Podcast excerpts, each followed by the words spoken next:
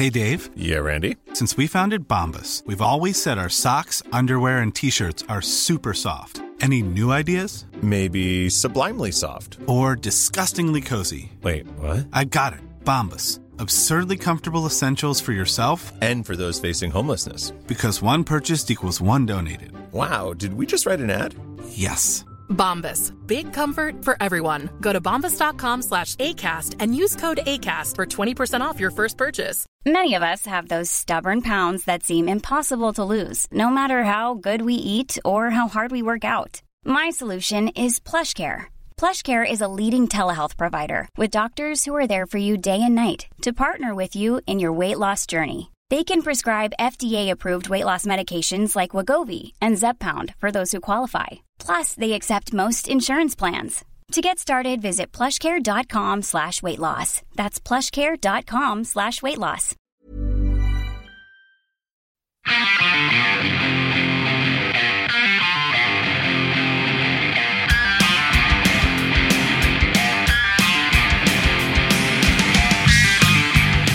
Man, you guys, I just imagine your family just like just connected to machines. You guys are like the future right now. It's pretty wild. We're, I gotta say, we're burning. I mean, it's funny for like the all the um, sort of the technical issues we've had with some of our guests. Like, we're getting some serious mileage out of some old fucking computers over here, dude.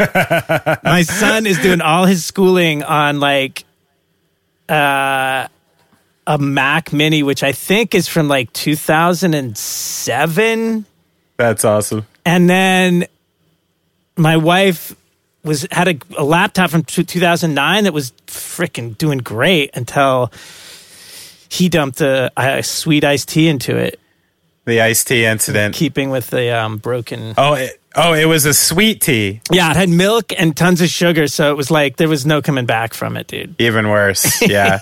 That's the worst. You know, I see, I saw it, the, you know, uh, like before, uh, uh, you know, before the thing happened, he who may not be said, um, you know, I, I I use the, basically when I go to, I basically go to the gym in order, like I literally pay for the gym and go to the gym to have an excuse to go into the sauna. Like that's literally like why I do it. I'll be like on a fucking rowing machine. I'll be like, this fucking sucks. like how long does it take before I can go in there? But one thing I noticed, like the young kids, like younger people walk in there and they're fucking with their phones. Right. They literally use their phones in the sauna Right. now. Right. And I'm like, you know, when you go to the Apple store, the one thing they'll never, never, ever give you back is water damage. Like, I would never bring my phone into a locker room. It's crazy. But the new phones are waterproof. Fuck you. what else are you going to tell me? That's bullshit. I don't trust it. You know what I've been mad about a little bit? I don't know if you've heard about this Last Dance documentary. You know, this big uh you know, basically the the last year of the the Jordan, Scottie Pippen, Phil Jackson Bulls. Right. Uh, you know, they basically knew they had one year left as this group. It was their final championship run, and they had given unprecedented access that season. But Michael Jordan had been shelving the footage up until now. They finally put it together, and it's this big deal a 10 part documentary series that's come out. All that being said, I don't want to get into it too much. This is going off track. but I've been really offended by like people's uh, sort of revisionist history on Dennis Rodman. I'd be curious, like someone like you, who wasn't really that into sports but knows pop culture. Like, Oh, yeah, Rodman. What, what, what? Do you like Rodman? Did you like him? Yeah, I liked him, and he was the first.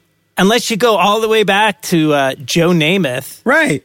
there was nobody between those two who was actually like that I can recall who was like a big athlete, a successful athlete, but also like an amazing like pop culture icon. Exactly. He's glam as fuck. And, it, you know, I, I feel like I've been listening, you know, maybe it's where I disconnect from my uh, brethren in the sports world.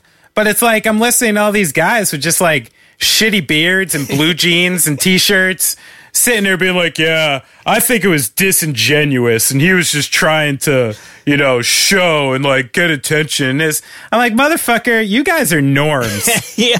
you know, like you're norms. You don't get this shit. You don't understand just that need to be different. You don't even care how you get it. You know what I mean? You just like need to be independent. And when you're in such a um, cookie cutter, whitewash sort of world like professional sports, where like you're literally not supposed to say anything. You know, there's literally never been an openly gay athlete in any of the four sports. And you had this guy jacked like hell, six foot nine, 240 pounds. You know what I mean? Like, Right. like wearing dresses, marrying himself, you know, like wearing makeup, uh, being super glam, just doing whatever the fuck he wanted and kind of bringing this like cool alternative element to sports that I do think like freaks norms out. Oh, yeah. And even after like 20 years, you hear these like sportscasters who, even the ones who like think they're alternative, and then you're like, oh, okay, right. You're just some fucking norm. You don't get it. Right. Right. But I like him. I still oh, like Oh, him. What a fucking, what a weirdo. you can only be the rock star if you can bring it and he could bring Yeah. it so he brought and not just on the in the game but like he was fucking hilarious like his whole Yeah. deal was was creative and original it was fun to watch man Even someone was texting me. They're like, yeah, but what about the whole like Carmen Electra and like Madonna thing? And I'm like, what? where else you gonna go man is- I'm like, that's. Are you talking? top.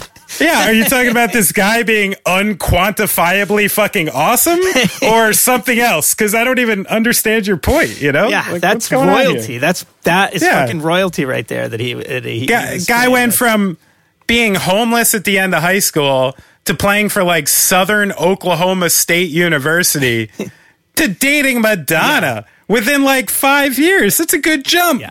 I respect a person like that. That takes moxie. And I mean, obviously, everybody knows Madonna, but like you know, there was before Beyonce, there was Madonna. Like That's right. If you're if you don't realize how big Madonna was, Madonna, there was like you know there was there was year zero, then there was Elvis Presley, then there was Madonna. you know? Wait, we're not giving Tina Turner any love in there? No, she's fantastic, but she was not at the at that level. I mean, Madonna Not the level. owned everything. You know, Yeah, and also style icon, culture icon, yeah, the whole film, deal. like everything. She was Oh. bigger than I think people realize. I mean, I dare say she was bigger than like Beyonce for sure. Maybe not bigger mean- than the couple combined.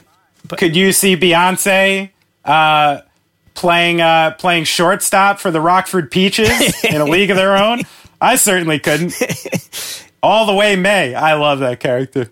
Wait for the reboot. So, what's funny about what we're talking about is we interviewed Frank Turner, who's English, and the lion's share of people who just listened to the last 10 minutes of what we said probably have no fucking idea what we're talking about.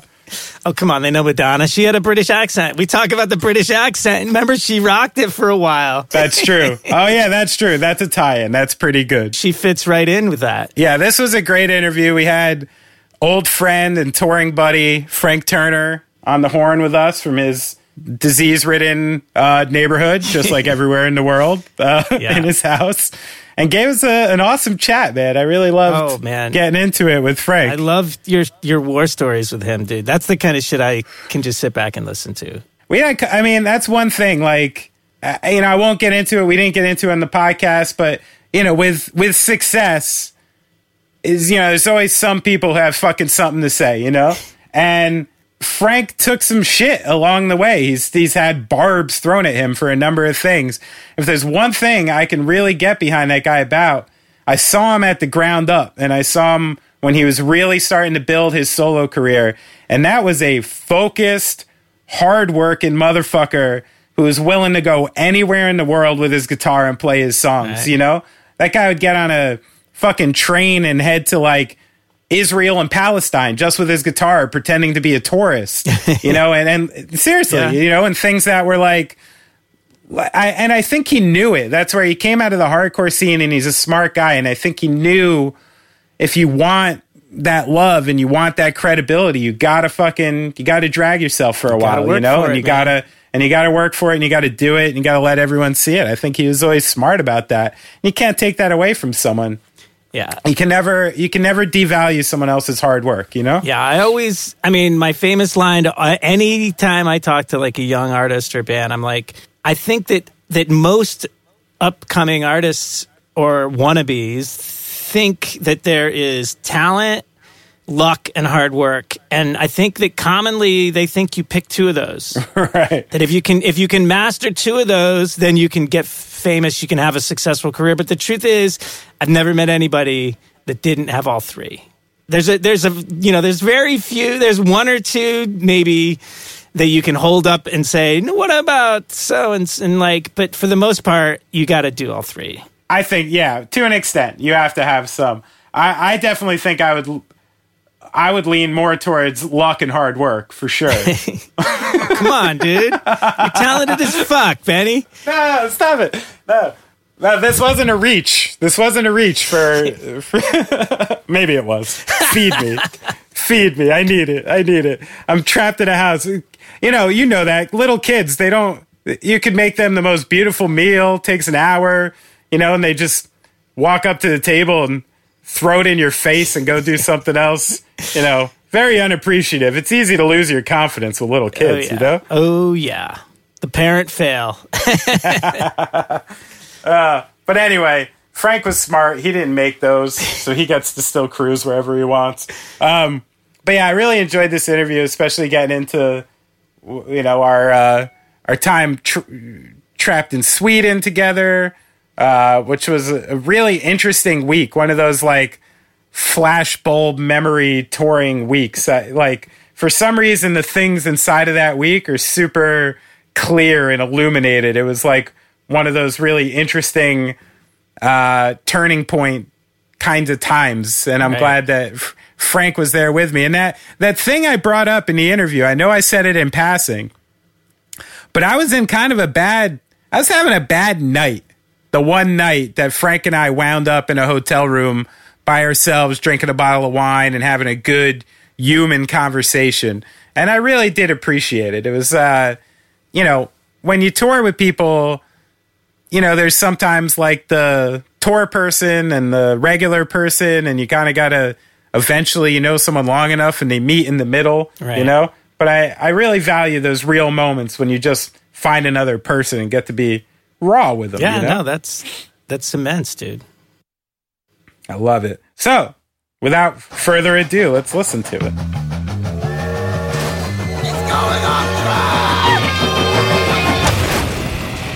Very Okay, good. great. Excellent. Hey, I'm just going to close hey, the door. Frank. and then- hey, buddy, how are you? Oh, you know, just hanging out.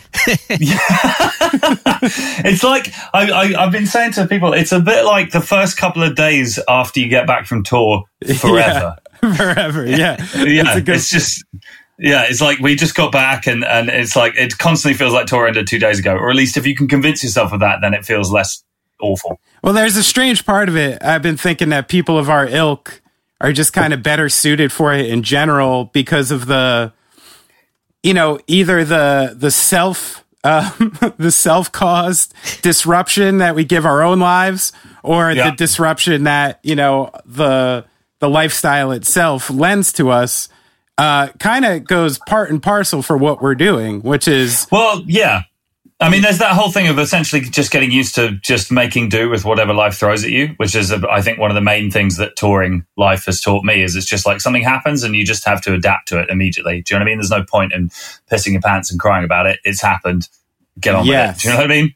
So- yeah, well, so yeah. that was yeah, that was my biggest thing. Get you know, getting accustomed to being a full time touring musician was, uh, you know, acquiescing control was essentially Right. like one of the first things I had to give up. Just just understanding that there's moving parts at work that Yeah. have nothing to do with you and you can't control, and you'll drive yourself Right. crazy trying to do it. yeah, yeah. Just, just fucking sit tight and wait until it's your turn to do something. That's right. Yeah.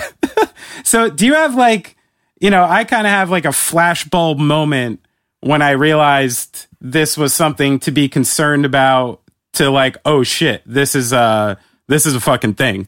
Like did do you have a specific moment when you kind of really Yeah, I mean- ingested it that way?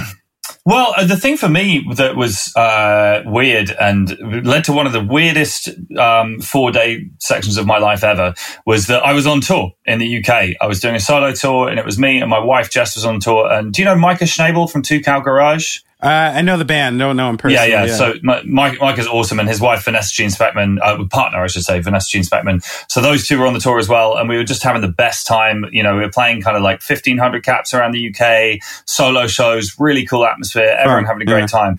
And the news had been coming through, you know, from China, and then it was in Italy, and and I was still a bit on the whole kind of like, you know SARS and bird flu and swine flu wasn't yeah, all that yeah. big a deal. It'll be fine kind of vibe. And then um, we, so we were in the middle of this tour and we had a day off. And on the day off, the government did in the UK did a press conference in which they said, um, basically, this is going to be bad, but we're not bringing in any like like government enforced restrictions and anything right now. But it's probably a good idea not to gather in large numbers. And we were like. Right what the fuck, man? What are we supposed to do with that information? Do you know what I mean? Yeah, it's right, like, right. We, have told us that we can do gigs, but that it's probably a bad idea to do gigs.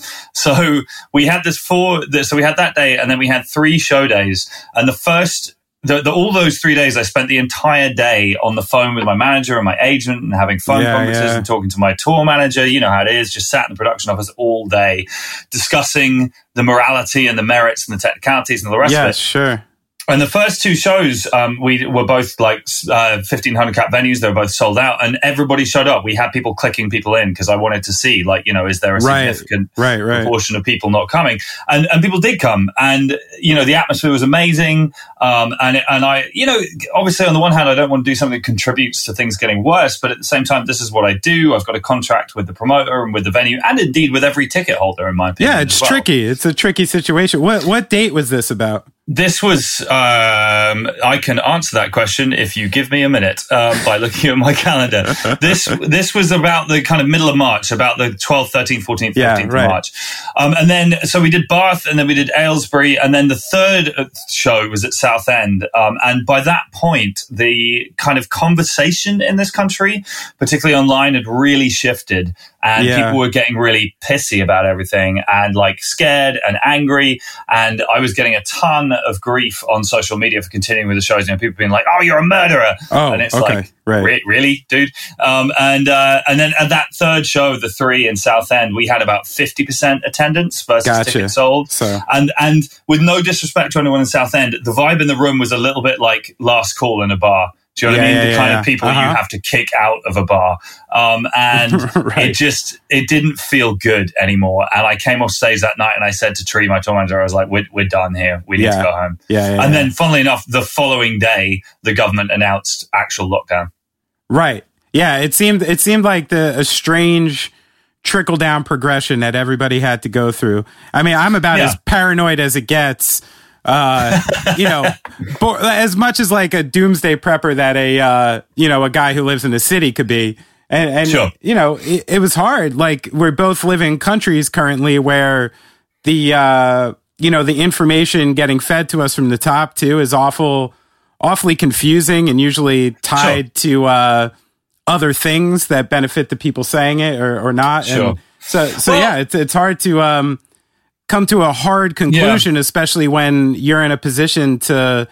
I mean, it's not like lives are on the line because of you specifically, right. but you are in a strange position of, uh, yeah. of forging ahead well, or not. Yeah. Man, you know, what you and I have spent the last two decades of our lives doing is making a living out of traveling and gathering people together yeah. in crowded rooms, which are the two things that we're not now allowed to do. I know. So it's a fuck time. The one thing I would say, and I mean, I'm speaking more to the UK right now because obviously you guys have your own issues, should we say? He said what, politely. What's that? Um, um, uh, well, you know, drinking bleach and all that shit. Um, but like, um, the the it's a, there are a lot of people in this country. I let me phrase this right. The, one of the things I think that this whole situation has highlighted is there's a lot of people who've made it their business to be furious and outraged about something 24 hours a day, yes. regardless of what the world is actually doing. And sure. the problem with that approach to life is that it leaves you nowhere to go when genuinely bad things actually happen. Yes. Do you know what I mean? If yes. you're if you're constantly furious when things are kind of okay, and I'm not again, I'm talking this applies differently to different parts of the world for obvious reasons, but like um you know, there's a bunch of people who are now furious at every single thing that our government does because it's a Tory government. And I didn't vote for this government. And I understand that some people don't like them uh, extremely and all the rest of it. And that, and that's legitimate. But it's like, there is a part of me that's like, guys, this has never happened before in Right. our lifetimes. Yeah. And it's just, it's like the, the expectation that any government anywhere with the best will in the world is just going to land it first time around Yes. is kind of unrealistic. I mean, and you know, one can look at. There's a big debate about what's happening in Sweden. There's a lot of people talking about how New Zealand have handled it well, and good for them, you know. But it's like the idea that like the decision, in the same way that the decision for me to pull the tour wasn't nearly as easy as some people on social media wanted it to be. Know what I mean, they were like, "Oh, dude, just cancel the tour," and I'm like, "Cool, yeah," because that's just a simple thing. Yeah, it's do. like I don't have like a pre-existing contract with every single place I'm about to play. There's been Right. money exchange. There's Yeah. a long, long, complicated. I mean, I tried to explain that in another podcast too, where there's a reason you saw everybody delay their tours, right? Because you know, at first you're you're desperately trying to hang on to that date. So you don't have to Yeah. renege all these contracts and redeposit money Right. and do all. it's a yeah, it's a, of- complicated business. yeah, yeah, it's Uh, it's taxing so- on that level. Yeah, but so on that level as well, I'm a bit kind of like the decision by any government to introduce a shutdown that just kills the economy stone dead is not something that someone's going to be like, oh yeah, cool, that sounds like a good idea, flip the switch. Yeah. Do you know what I mean? I think the idea that people hesitated, that people were sort of like trying to um, figure out what the best things to do, is not necessarily a sign that we're governed exclusively by bastards. I mean, I say all of this. Um, you know, we we yet to have a prime minister telling us to drink bleach. So I mean, I think I think the one thing you could you you would at least expect, right? It's like so I you know, I'm I'm a nearly 40-year-old professional drummer who talks on podcasts and shit. Like so when I'm opening up a report, I, I realize I'm not an epidemiologist and I realize my scope and I'd like to have the trust or the faith in the fact that the people who I voted for, the people I hired for the job are better than me at this. yeah, And I Sure. think, you know, someone such as myself going into a situation like that would just err on the side of caution if like lives were at stake. And I'm talking Yeah. about a government, not you, you know? Um, Yeah, yeah, yeah. No, and I, and I think, I think that's where the, you know, there's a few days, it seems, with most countries where there was like, uh, uh, uh, less of a, a boots on the ground, but more of a philosophical approach on what to do. Like, like there's a, a measured response that is probably smarter in the long run, but maybe a couple people are going to get sacrificed in the process. Yeah. And, and it's a, it, it's a strange ground, but like you said, it's, uh, it's never been done. So Yeah, well, we had this very strange thing that happened over here, which really fucking ground my gears. That for a while at the beginning of the shutdown, the government's uh, chief scientific officer and chief medical officer, who both strike me as reasonably together and honest and intelligent people, Mm-hmm. and they've been kind of leading the briefings over here, were talking about herd immunity, and Right, it turned out to it turned out to be a PR disaster. And the reason Yes. it was a PR di- disaster is that people are fucking morons, right? it's like the bottom line is is if you just think about it for a minute, th- that's how you get over any sort of new disease is that you reach a certain point whereby enough members of the population have had it and have, you know have antibodies in the system, and this is a much more realistic and quicker and easier way than getting a vaccine or getting a cure and all this kind of thing, or at least that is a valid scientific approach to the problem. But everybody kind of went, so you just want to kill everyone, and and it turned into this uh, PR disaster. So they ended up rolling it, rolling the whole thing back, and it just one of the other things that I think this whole situation has highlighted, which is less good in terms of social media and the way that we interact with each other on social media, is that every fucker thinks that they're an instant expert on social media. Yes. And, and the Yes. small version of this for me is all the people who are tweeting me advice about how to run my fucking tour. And it's like, cool, I didn't realize that you had 20 years of experience in the live music industry. Do go on. Um, do you know what I mean? Uh, but, but similarly, it's just, it's like, you know, everybody is, it's like not all opinions are equal. My opinion is not equal to the chief scientific officer of the United Kingdom because I don't fucking know anything about epidemiology. Yeah. So, you know, and there's just an awful lot of people who uh, they've sort of gotten used to social media being a place of validation. Do you know what I mean? And like, there's a big part of me that just wants to run around going, shut up. Just for five minutes, shut the fuck up. Yeah. And that's not because I want to kill debate. I do think debate's important. And actually, there's a fair amount of scientific debate and lack of consensus about what we're doing. And I think we need to get into all of that. But I'd like scientists to have that debate, please. Yeah, yeah, I couldn't agree with you more. I mean, and that's I think that's the issue right now is um people wh- where do you get your information and where you do trust that Sure. information is is maybe the biggest problem. But the one Yeah. the one thing I keep thinking about in terms of social media, trying to spin it positively. You know me, Hmm. I want to try to think of things a certain way, and you know even like I open up a new Malcolm Gladwell book yesterday, right? And Right. and I'm reading uh, about the the lack of communication between Cortez when he landed on Mexico and the Aztecs essentially led to the death of 20 million Aztecs Yeah, within sure. not very long. You know, Yeah. um, and one thing I always think about in, in approaches like that is if social media and some version of globalism exist at that point, there's another rational society somewhere else in the world that's like, no, no, no, no, no, no. Like, Yeah, yeah, you, you probably shouldn't do that.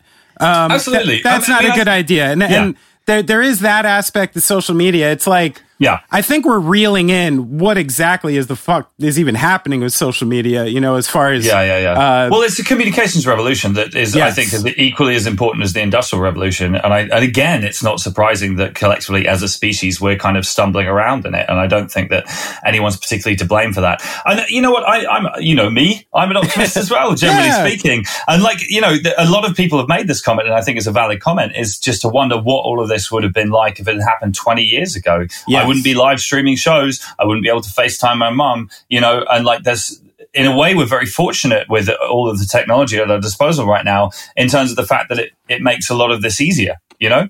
yeah, for Um, sure.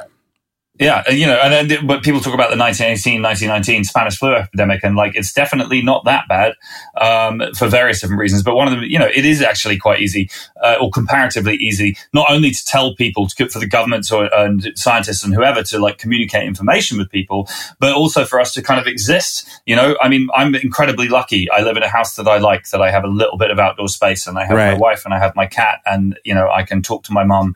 Uh, my mum actually figured out Zoom before I did, which was there you go. yeah, I know. My mum is in her seventies, and she was like, she sent me an invite to a Zoom meeting, and I was like, "What the fuck is this?" Um, That's so- hip. That's hip. Yeah, no, totally. that's one of the funny parts about all this. Uh, you know, obviously, I've been tuning into like a thousand of my friends' live streams and Sure. things that are going on. I'm I'm enjoying watching uh, what people choose as their home backdrop. Did, did, you did you give that any thought? Did you do Yeah. some setup? Like what what did Oh, you do yeah. for that? Yeah. Well, I mean, this was a yeah, absolutely. Um, I mean, the, the main thing from my point of view was more about damage limitation than about like image presentation. Right, it was right, just kind of like, you know, is there any like Nothing I mean, embarrassing. nothing embarrassing, nothing kind of that's going to like piss anybody off or start a conversation can't be asked with. Not Like- that I feel like I have a lot of that lying around the house, but you know, you yeah, just but want what to if you sure. read? Yeah, what if you read uh, Dianetics in the '90s out of curiosity? You, know, you don't want you don't you don't Well, just this- want that sitting on the shelf. You know, There's enough people watching that somebody somewhere is zooming in on the background. You know Oh, what I mean? Thousand percent. Yeah. Yeah, completely. And then, I mean, also, so my wonderful and incredible wife, Jess, was, she was a bit more kind of like, we've got to tidy up, we've got to make it nice, Right. presentable. So she took care of, which is, she was right. I mean, we absolutely should. So she took care of the kind of like aesthetic values, should we say, and I was more on the sort of like political uh, damage control side of Right, things. Um, but I mean, also, it was a bit like, you know, we needed to do it in the room that's next to the router. That's pretty boring, but it's like, you know, it's got, you've got to have good connection and all that kind of Yes. thing. And- Yes. um, but yeah, you know, it's a funny thing because like prior to this lock, this is an interesting thing actually. Prior to this lockdown, like Jess and I have had a bit of a kind of rule about not like giving too much away about where we live. Mm. Do you know what I mean? And just in terms yeah. of saving us, saving a little bit of privacy for ourselves. And we've become a lot laxer on that. Um, you know, because of what's happening. And it's just like, it does kind of feel like I'm inviting everybody into my house once a week for the live streams that I'm doing. Um, and, you know, we've kind of settled into that and, and, and use out of necessity. But it's funny, like uh, two months ago, I would have been a lot more uptight about people seeing, um, you know, the inside of my house, basically. Yeah. Do you kind of do you, do you find yourself like enjoying it, or do you feel a little exposed? Um, you know, I'm getting used to it. As, I guess is what I would say. I mean, one one of the other things in terms of playing a live stream show is that it, it's at the beginning it's fucking weird. You finish Yes. a song and aside from Jess clapping and the cat kind of giving me a funny Right, look, right. like very little happens. Yeah, Um, yeah. You know, and indeed, indeed, there are parts of songs that you kind of get used to as a performer over the years, Sure, of kind of yeah. using the audience as part of the song, whether it's a clap along or a sing along or just drawing a section out or whatever it might And you're, be. you're excellent at exci- at inciting a nice crowd sing along. I, I didn't even think right of that. Yeah, but, but yeah you so you get to that point where you're like sing it and then nothing happens I, like, th- I oh, think I have a solution for you right here. Which you know, is pe- people are looking for new ways to make revenue, right? So Right. maybe you um, host a Zoom meeting in conjunction with your performance, where twelve tiered paying uh, right. like. VIP tickets VIP tickets. They sit on an alternate laptop on a Zoom chat, and every time you finish, woo! You got like it. You got twelve people ripping it. yeah man. yeah well But you might friend- want to give that money to charity so you don't look like an yeah, asshole, yeah, you know? yeah, so- yeah, yeah. My buddy Sean McGowan, who's a great, great songwriter Yes, from the yeah. UK, he was he did this wonderful thing. He had a sound effect of applause queued up on his That's laptop awesome. next That's to it. So he finished the song and he pressed play, and it's like. I love that. He's like, "Thank you very much." to to take a quick shift, what, one thing I've been thinking about in, in regards to what's going on is like, you know, my my mom passed away five six years ago, but she was in a, a strange situation when she passed. She was in assisted living, very anxious, um, and I I often wonder in the last six weeks, wow, what would have this been like? If she was still around. Like what Yeah. what what have we been doing? How would she have been reacting? And it's a a strange parallel to to look at. And I know something a lot of people deal with in this time is like how to manage their substances. You know, a lot of people are drinking more, doing more drugs, Yeah. doing things to compensate. That's something you've essentially removed as a crutch from your life for the most part. Yeah. And um like how do you think you know you Frank, you know 8 years ago, 10 years ago, certain versions of you that I've come across in in my time like how do you think Yeah. that guy is dealing with this? Like, Oh, not well. I mean, it's funny. I was having this conversation. So I, I live with my my wife in a house now. I used to live for a long time in a flat, um, uh, not too far from here in North London, uh, with my buddy Dave Danger, who's one of my very best friends. But that was yeah. definitely like our kind of like um, bachelor flat, for want of a better term, and it was a very um, messy place in every sense of the word messy. Um, and you know, it was a pretty chemically altered place from time Yes. to time and all that kind of thing. And like, and it had no outdoor space. And I sort of feel like if, um, if I, if this had happened five, six years ago when I was still living there, I think that me and Dave either would have like killed each other or had sex or both um, by this point. you know, it's like, it would, it would, uh, it's, it does, just it's just trying to feel something. Yeah, yeah, exactly. You know, and it's so yeah, it's, it is that kind of thing is interesting to think about, and uh, that brings me on to like, I mean, I think like a lot of people when this first came in, I sort of said to myself, oh well, you know, it's the great leveler, it's everybody's in this together, and then you realize after a while when you think about it, that's not remotely true. Not true. You Yeah. know, there's a lot of people from different socioeconomic backgrounds, that kind of thing, who are suffering, experiencing very, very different things right now, and and not even necessarily that. Just like my buddy Chris is one of my best friends. He lives in a flat in Camden with no outdoor space, and both of his daughters kind of came home, and they've got like five of them living in a two bedroom Yeah. flat in Camden, and I think he's having a fucking nightmare. Um, and and he's definitely not somebody who's like financially suffering in the you know he does well for himself um and and yet you know his experience and my experience of what's happening right now are pretty different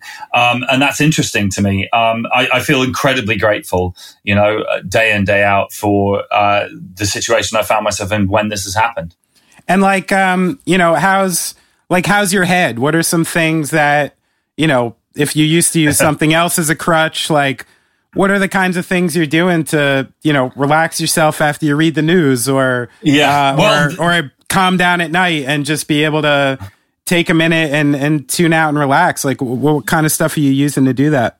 Um, well, I mean, it's it's a funny old thing. Like, I mean, first of all, I, I do still drink, and, and like, Right. um, uh, you know, we've had some.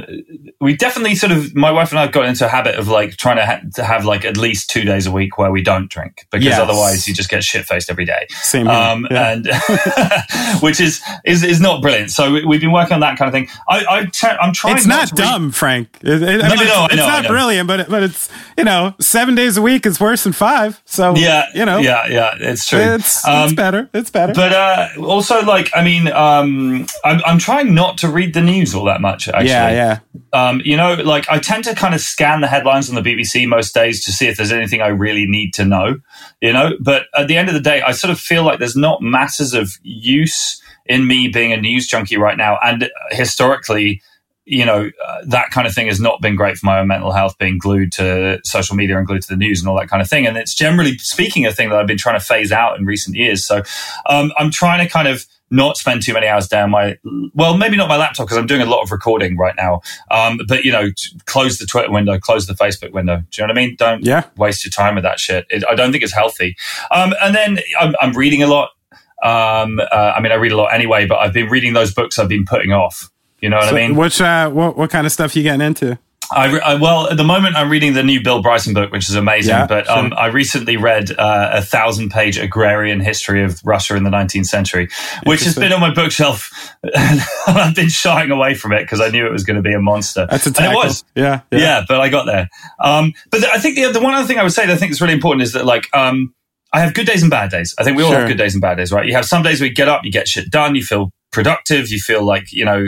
And I, I'm, I'm writing and demoing a new record at the moment. I'm 16 songs in. I'm feeling really good about the material.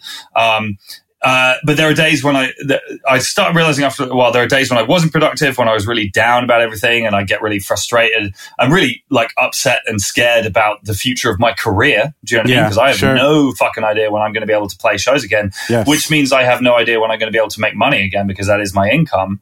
Um, and I'm not going to starve in the short term or get evicted, but at a certain point that's going to become a major issue. Yes. But yeah, so you have good days and bad days. And I think one of the things that I've kind of got into the mindset of as this has gone on is being forgiving with myself for having unproductive days. yeah. If you get up and you're having a day where it's just not landing, it's just not coming together, you know what? Just fucking watch Netflix. right. Do you know what I mean? Yeah. And don't and don't like punish yourself because you didn't get through anything on your to-do list today or you didn't create something new. You know what? It's okay to have a few days where all you do is just sit around in your pants and watch telly. Yeah, yeah. I think that's an easy thing to forget is like, you know, uh, it's a strange thing about this not being war or this not being something so tangible, you know, like you can still Yeah. look outside your window and there's this ominous invisible enemy out there, but things look the same. So you're Yeah. like, if I'm trapped in the house, I should be doing this and this and this. And it's easy to forget, like, hey, you're in a crisis, you know? Right, Just, totally. Just step Yeah, back, and- take a day, yeah. Wrap your head around it, you know, you'll be Yeah. all right. Yeah. Yeah, completely. One one of my other things that I've been doing, which I would recommend to everybody, is that like I've got into the habit of like calling rather than texting. Mm, yeah. So if, if it, because you don't see anybody other than whoever you're isolated For with, sure. and I, I'm very fortunate to be isolated with my wife because she's amazing and I love her. But like, you know, there's it's just the two of us for a long fucking time now. Yeah, yeah. So like, if a friend of mine texts me and says, "How you doing?" I'll call them back, or like, in fact, generally I'll like FaceTime them back because it's like it's just good to see people. You know, Yeah. um, and and even if it's you know through a screen and through the internet and all the rest of it, like in, in a normal day on a normal part of life, I would sort of just reply to a text with a text and a WhatsApp with a WhatsApp or whatever. And right now, I'm trying quite hard to actually go. You know what? Fuck it. First of all, no one's busy. Jesus Christ. Yeah, Um, but it, you know, just and even if you just chat for like five minutes, just call somebody up. So, like for example, you, you know Jim Ward from Yes. um, Yeah. Sparta. Yeah. So Jim texted me about something that something random we were working on last year the other day, and I just called him back. And I was like, "What's up, dude?" And we had a chat. He was in El Paso, I was in London, and we caught, we shot the shit. We caught up, and it was really fucking nice to see his face. I love that. You know that actually that actually leads me to some regret because I remember we finished the tour together and made a pact to start writing letters to each other. and you actually like held up your end. I get home and like three weeks later, there's a lovely penned letter from Frank that sat on my desk with uh like the intention of writing back Oh, for so long and then it went Dude. away. I'd completely forgotten about that. Yeah, so that's my fault, man. Sorry, I forgot. Dude, too. it's okay. Well, I don't know about you guys. The postal service is completely fucked over here right now. So it's, Okay. look at us. We're, we're having conversation right now. That's true. I guess it's a brave new world. Maybe postcards are, are purely for nostalgia at this point. Um, But it does make me think of uh, our time in Sweden, our week, where Oh, did we? the week trapped in Sweden. So oh my goodness. Yeah. Yeah. So, so for a little context, this is a fun story because, uh, you know, it was a Gaslight Anthem, Polar Bear Club, Frank Turner tour. This was it was our first tour together. No, or It was second? it was uh, March 2009. yeah, yeah. And we we played in in Gothenburg, Sweden, which you would think is sort of a you know safe place to be. Parked in a hotel. I uh, got a little drunk with our driver Gunnar Bear and uh, listened to metal all night. And we woke up to the van being smashed and, and a lot of gear stolen. Um, well, not too much gear, mostly merch. Actually, you lost some merch too, right? That was in there. Yeah, yeah, yeah. And uh, you know, being from the states, we're like, oh, you got to go to the police station, right? And like get a report and, you know, file for insurance, like everything we were used to. So we drive to a police station in Gothenburg. I mean, they couldn't give a fuck. Like, they're like, uh, yeah, like, what do you want us to do? I'm like, ah, something? Doesn't something happen? And then we realize, like, we're starting to run late. And basically, the plan for that evening was we had about a six hour drive to Stockholm. We were going to get on a ferry, board a ferry, and take like a 16 hour ferry ride to Finland. Where, to, to Vastia and Helsinki. Yeah. yeah. Right. Where there'd be a day, you know, basically a day off, then a show, then another day or two of travel, and then back to Stockholm for a show. So essentially, it was like five days of, of that were to go to and from Finland, right? Four or five days. Yeah. So we realize we're cutting it a little close and we start hauling ass from Gothenburg to Stockholm only to get there to watch the ferry yeah. leave. the back literally, end of a ferry. literally watched it leave. Uh, but Yeah. all while staying in touch with Polar Bear Club and Frank being like, hey, don't get on. Yeah, yeah, If- totally. if- because because yeah, like if you guys weren't there, there was no show. right, Yeah. exactly. No, totally. I remember all of this, and Yeah. like, and and and then it was like, uh, for whatever reason, the timetables were such that there was no point in us getting on the next ferry because we'd still miss the gig. Yes. So we we end up facing the situation of we had like five days in Stockholm, Which Now- is yeah, like the most Yeah. expensive city. Maybe right totally and also like i mean I, I this is this is the part of the story where it gets interesting because i have my memories and my version of this and i'd be very interested in yours because for me in polar bear club there was like six maybe seven of us in a van Yeah, driving yeah. around and um we had fuck all money. Like, I'm Yeah. not in any way like being the fucking uh, No, like no, I an know. attitude about this. But like, you know, with the sport bands, like our, Yeah, our I, rem- I were- remember what we paid. Yeah. but yeah, so we were just like, shit, what are we going to do? Um, and we got one hotel room Yes, for seven people, Yeah, like, yeah. A, and, a, and not a big hotel room, I no, might add. And, no, you guys were sardines. Yeah, and and goddamn, we were all like sleeping on the floor. We were sneaking past the front desk, getting in and out there. And I, there is no polite way of saying this. That room smelt like assholes, and, and like it, it was just, it was miserable. And the thing was, so what we started doing, and I can say this because I'm now a happily married man, and th- this was in the past. But essentially, we got into this habit of like, okay, we've got to go out and we've, someone's got to get laid because if they get laid, that's going to free up some space in the hotel room. Um, you know, and it's just, it's like almost everyone was like, boys, lower your standards. Do you know what I mean? It doesn't really matter. Just, it's like whatever's going to make more space in the hotel room. And I'm pretty sure that nobody succeeded. no, I like, don't think so. Yeah. I mean, polar, you So- couldn't imagine Polar Bear Club being, I mean, literally the sweetest group of upstate New York boys that you could ever meet. Like, like the just the last group of people you would imagine are going to take over a city with sin. You know? No, completely. And like, it's also just that thing about like, you know, in, in those days of my life when I was carefree and single and all the rest of it, it's like, if you're trying really hard, it's never going to happen. You know what I mean? Right, It's right, just right, like, right. and, and, and I just have these memories of kind of sitting in like rock bars in Stockholm, nursing one beer for as long as I could make it last because they were so fucking expensive and sort of trying to make eyes with every single person in the room and then completely failing and then walking back to this shitty hotel room and sleeping on the floor next to like Trevor Backer's asshole. Yes, yes. and I, I remember one night, one night in particular, that you and I had found a reprieve. We basically were like, we were supposed to go out and meet everyone, but we found ourselves alone in a hotel room with a bottle of wine. Yeah. And we were like, you know what? This is a unique opportunity right now. Don't go. sit- don't leave. The Yeah. room is empty. to sit with one other human, have just like a rational human conversation and drink a bottle of Oh. wine. And then I remember we went to that, I fell in love with that place, Garlic and Shots, which Yeah, is, yeah. which is a, literally a garlic bar where their, um, their main shot is, is vodka filled with garlic. Uh, and yeah, but what a nice time. Which But isn't going to help you get laid, incidentally. but what's funny, uh, you know, even being in Gaslight that time, like I also had no money, especially while we were there. oh, yeah, sure. you yeah. know, and uh, and I do remember. I, I don't know where you got it from, but you took me to Pizza Hut. and and I, I appreciate that, Frank. Uh, yeah, That's a that's a you know this is why I love talking about this stuff with with people for because fuck man that was 11 years ago you know Yeah, I mean? yeah, yeah. everybody's sort of memories of it are going to be slightly different one of, one of the other memories from that tour just briefly that I love is um, the guys in Polar Bear Club God bless them some of the nicest guys Yeah. great fucking band 100%. but they were having some internal conflicts Yes. right and I was riding in their van I was sort of paying them a few you know a few bucks a day to for gas and that kind of thing to ride in their van but as the tour went on like um relations were getting pretty low between some members of the Yeah. band and Yeah. their tour manager and driver trevor and i got on super well and in fact trevor's still a very dear friend of mine to this day and i, I see him every time we're in portland where he lives now um, and uh, the two of us were slightly kind of like sat up front listening to the back the bickering in the back because he and i are the same age and the rest of the guys are a couple of years right. younger than Yeah, us yeah. and we felt a bit like sort of parents listening to our kids argue or whatever. And later on in that tour, we went we would we went down south, and for I think we played in like um, Vienna. I think we played in Vienna, and then we had like a travel day, and then we had a show in Milan. I think it was, um, and. I was looking at the map and everybody wanted to kill each other. And the thing was, like, I was the main support on that tour, so I was getting a little bit more money than Polar Yeah, Club were.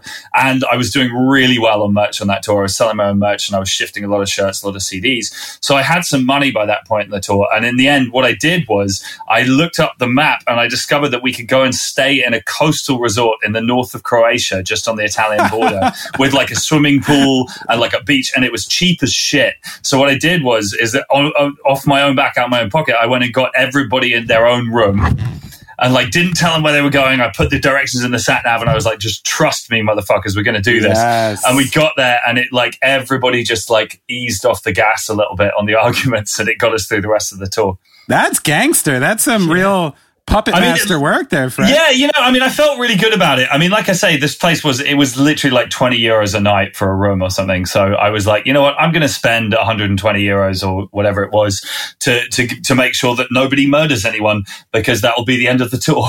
Yeah, it was so fun. I remember on those tours too, especially when we were doing particular like the UK and Germany. You know, there's sometimes, you know, we did it to other bands and then we took some bands out that did it where you're you're watching an artist play at a certain time and you're like, "Oh, this is really connecting and this person is going to be much bigger than they are right now." And you were definitely one of those people that it was like pretty clear when it was happening. You're like, "Oh, there's going to be a time when like we're opening for Frank in England." You know, sure. Matt, you know what? Those were my first ever German shows.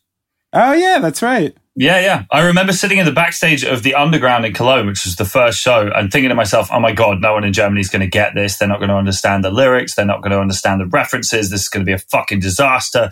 And I went on and everybody lost their shit. And it was like, oh, okay, Germany's cool. Yeah. Hold on one quick sec, Benny. I just need to interject very quickly. Open Your Ears Records has just released a debut full length from the band called House and Home. It's out right now. These guys are from Richmond, Virginia. Check out the single. Language I don't understand Consequences for the things that I could never plan No man's an island so it doesn't matter where I stand Cut the lights off, leave the engine running Yeah, that's House and Home with Shrunken Head, their single. To get more information and order at E oyerecs.com. That's E O-Y-E-R-E-C-S.com. Open Your Ears Records.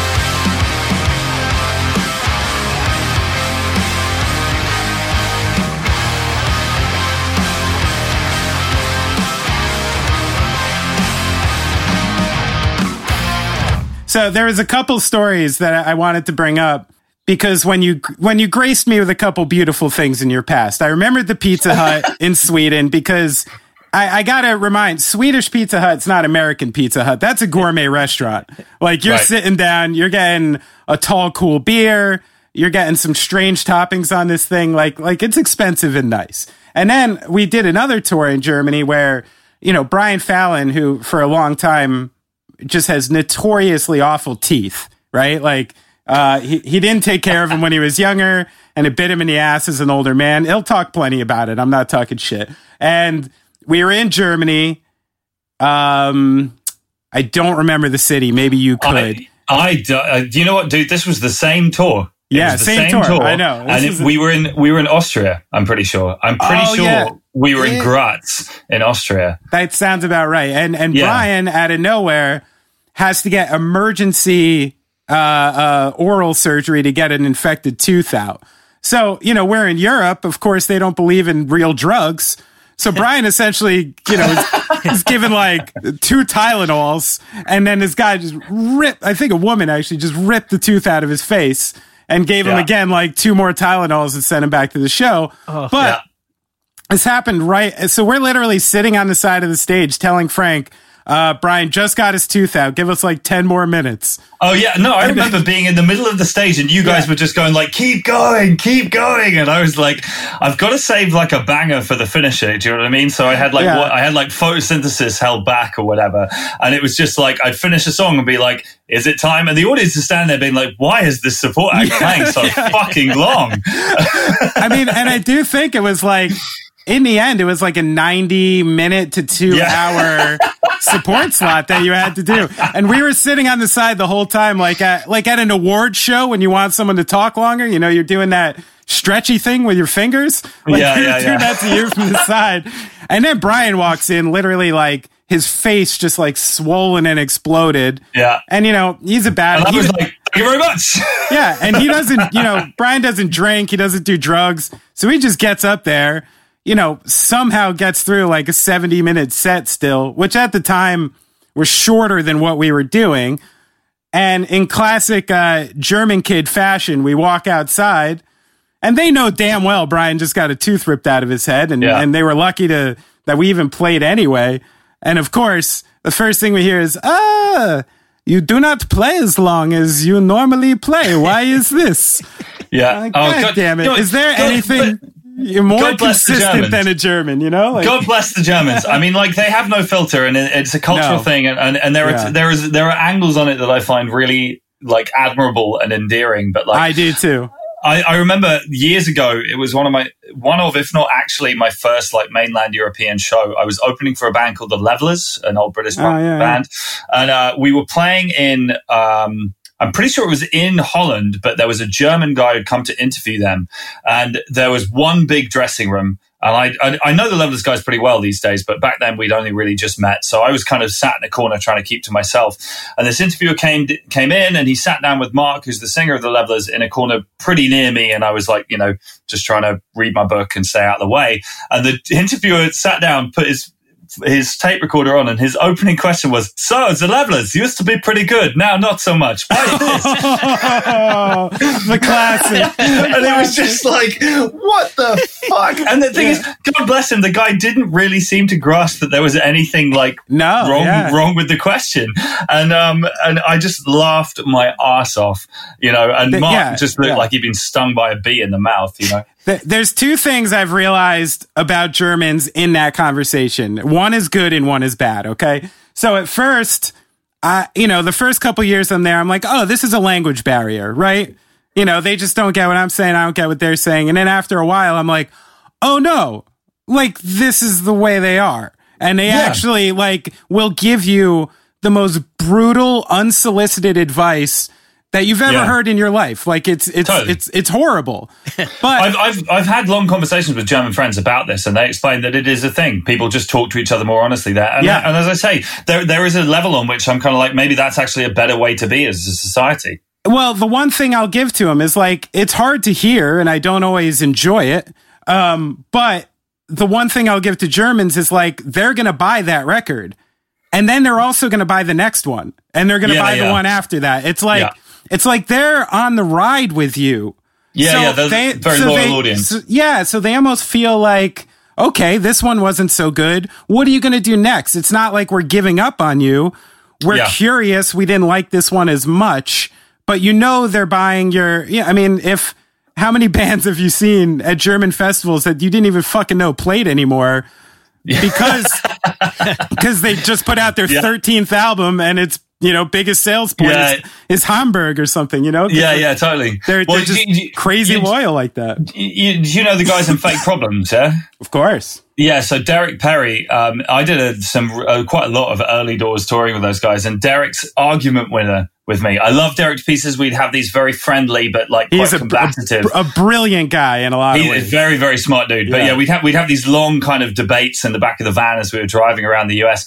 And if he was ever losing an argument, his ace card that he would pull out, which he regarded as an argument winner, is that Marilyn Manson is still big in the UK and Europe. And he was just like, Marilyn Manson still headlines festivals. Go fuck yourself. And I was just kind of like, I, I've I've got nothing.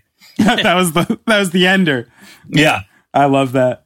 So I have a theory, Frank, that you can help me with. Since like you and Ian Perkins are just like, you know, the most British people I know. So you're the ones I, I need to dig into this with. Okay. Even though Ian's losing his accent. Next time you see him, you got to give him shit. I saw him in um, Toronto recently and I gave him shit. But yes. Okay, good. Yeah. He doesn't sound right anymore. But so I've always wondered about like the British cultural cushion with music. Okay. Let me explain this. Okay. So I feel like some artists, particularly from like the classic rock genre, if they're American, they seem to be put in like a different light than their British counterparts. And their antics aren't really like historically recognized in the same way. I'm talking about, say, like the Doors, Janis Joplin. Uh, I feel like it took people until like 2005 to realize the Beach Boys were important. Um, and, you know, and then take somebody like Noel and Liam Gallagher. I feel like if they were American with different haircuts, they're like a laughing stock, you know, and, and they're not taken as seriously. They're like good Charlotte. So, so do you, do you think there's like any truth to what I'm saying? And if there is, like, how could you explain this to me at all? Um, that's an interesting theory and an interesting question. Um, I think that like. Uh, let me think about this for a second. I mean, like, uh, there's we, we're a smaller country is one thing. Um, uh, also, there's a degree in which, not exactly the same way, but there's a, there's a level in which I'd almost say something similar back to you the other way around. Do you know what I mean? Mm, okay. I would sort of say like, you know, ah, like, but, well, and this isn't necessarily about classic rock stuff, but when it comes to like punk bands, for example, since 1977, if you want to be a punk band, you want to be an American punk band. Yeah. Because like people in this country give way less of a fuck about punk bands that we, and we produce some great punk bands in Yeah, that sure, time. sure. Um, and they're just sort of taken less seriously. People give less of a fuck. Even like when I was a kid growing up, listening, being into like, you know, Epitaph and Fat Wreck stuff, there was what precisely one band from the UK that was part of that scene, which was Snuff. Oh, yeah. Um, and Snuff was, Snuff were great, but like that, yeah, was, yeah. that was almost, that was their unique selling point was that they were Yeah, British. we're the British was like, one, yeah. Wow. You know, and, and like there was just nobody else, um, in the running. Um, so I guess it, part of it is just, and, and it's a funny thing because like my music taste, looking back at it now, I, you know, I have a rep for being somebody who includes my sort of national identity in my music. That's a Sure. shorthand way of putting it. But like, it's a funny thing because my music, my record collection is predominantly American and Canadian. Um, you know, most of my favorite Right. bands are American. Um, and even just stuff like, you know, um, for me, it's all about Black Flag, Minor Threat, Dead Kennedys, and then on to like Descendents, No Effects, all that kind of thing. And indeed Nirvana and Shellac and blah, blah, blah, blah, blah. And a lot of kind of great British bands that were around at that time it took me much longer to kind of tune into. Um, and, and I think part of that is because the, you know the American band seemed exotic and exciting and and, and all the rest of it. And I guess on some levels it's sonic taste. But I mean, and speaking of sonic taste, by the way, and I, I know some people listening to this will not appreciate the sentiment, but I have to be honest, I fucking hate the Doors. God damn it! Here, here. I have to get. I'm with you. I have to get up early every morning to get, just have extra time in my day to hate the Doors. Like, So what is it? So that that's almost exactly my point. Is like I feel like if there was a guy in Birmingham with fucking leather pants and beautiful hair taking his clothes off on stage and walking on cars and saying he was the Lizard King and shit. Well, that was- and that was- I feel Robert like Plant. I feel like you guys would have loved that stuff. That's Robert Plant. No, he was the Golden God, wasn't Well, no, Jim no, I know, but I mean, the it's, Lizard it's, King? it's, but it's a similar Oh, I see, I see. I see. Okay. Yeah. The, the But like- guys, but- but- the guys who stuff sausage into their pants. Yeah, yeah, yeah. But Right, then, right, but then, interestingly, like Zeppelin were always bigger in the US than they were in the UK. Always. Right, right, right, right. And, Well- and similarly, like there's other stuff. Like uh, I was chatting to somebody about this. I think I was chatting to Cory Branan about this the other day. Um, uh, um, Black Sabbath were bigger in the UK. Ozzy Osbourne much bigger in the states. People Huh. in this country didn't really give that much of a fuck about Ozzy solo. He was enormous in the 80s in America. Right, and right, in a way, it felt a little bit like America was like, oh, we kind of missed Black Sabbath. Let's pay attention to this. Um, but it was nowhere near as big a deal in the UK. So maybe maybe it's simply like a socio-cultural thing due to accents, right? So Yeah. like you know, even in America, I, I could meet and this you know this is a stereotype I'm willing to to let out so people can help me with it, right? I could be talking to a fucking brilliant college professor in Macon, Georgia, and I just deep in my head will go, "Oh, are they not as smart because of this?" And and I, I it's it's not my fault. I'm from New York. I've been bred with certain things. I realize philosophically when I'm when I'm listening to this person that they're as educated as anyone else, but there's just like that little thing inside that's like, oh wait, is that a thing? And I feel Yeah. like British accents just like Yeah. throughout the world are kind of used in this version of maybe like class and education. and if it's like yeah. smarter music and stuff like I- that, it's taken I more seriously. mean. Again, again, it, well, so the, the th- what that brings to mind for me is the fact that like it's a stereotype and it's true that like Right. if you're if you have a British accent and you're in America and it makes talking to uh, people you're trying to, trying to chat up much easier, Yeah. because it's it's a unique selling point again, like we say. But then um, on the flip side, like you know, American friends of mine when they come to England, most of my uh, female English friends who are single will then kind of get very excited about that. Um, right, right, right. you know, so uh, so it, again, it, it cuts both ways. It's interesting that the British accent thing internationally is really funny. Like, first of all, uh, in a way that I don't think happens the other way around. When I'm in America, like every fucker wants to try out their British accent on me, Yeah, yeah, and and it's like cool. Thanks. Um, it just seems a little bit weird. Do you know what I mean? Like, and it's suddenly like when when Americans come to London, everyone doesn't go, "Oh, wait, check out my American accent." It's just like not a That thing you'd ever do. That is true. Yeah. And for some Um, reason, the default British accents are always either Southerner or like super nerd. Like when, uh, like when Richard Pryor used to do a white guy. Like that's that's the accent for some reason is like Well, over the top nerd white guy. Like, well, one of the things that one of the things that always comes out is the fucking um, Dick Van Dyke from Mary Poppins, who famously couldn't do a Cockney accent. And um, I, I mean, I'm, I mean, in fact, I'm not even sure if, if people outside of England know this, but like Dick Van Dyke's accent in Mary Poppins is the the worst car crash in cinematic history. it's worse than some- than than Costner in Robin Hood.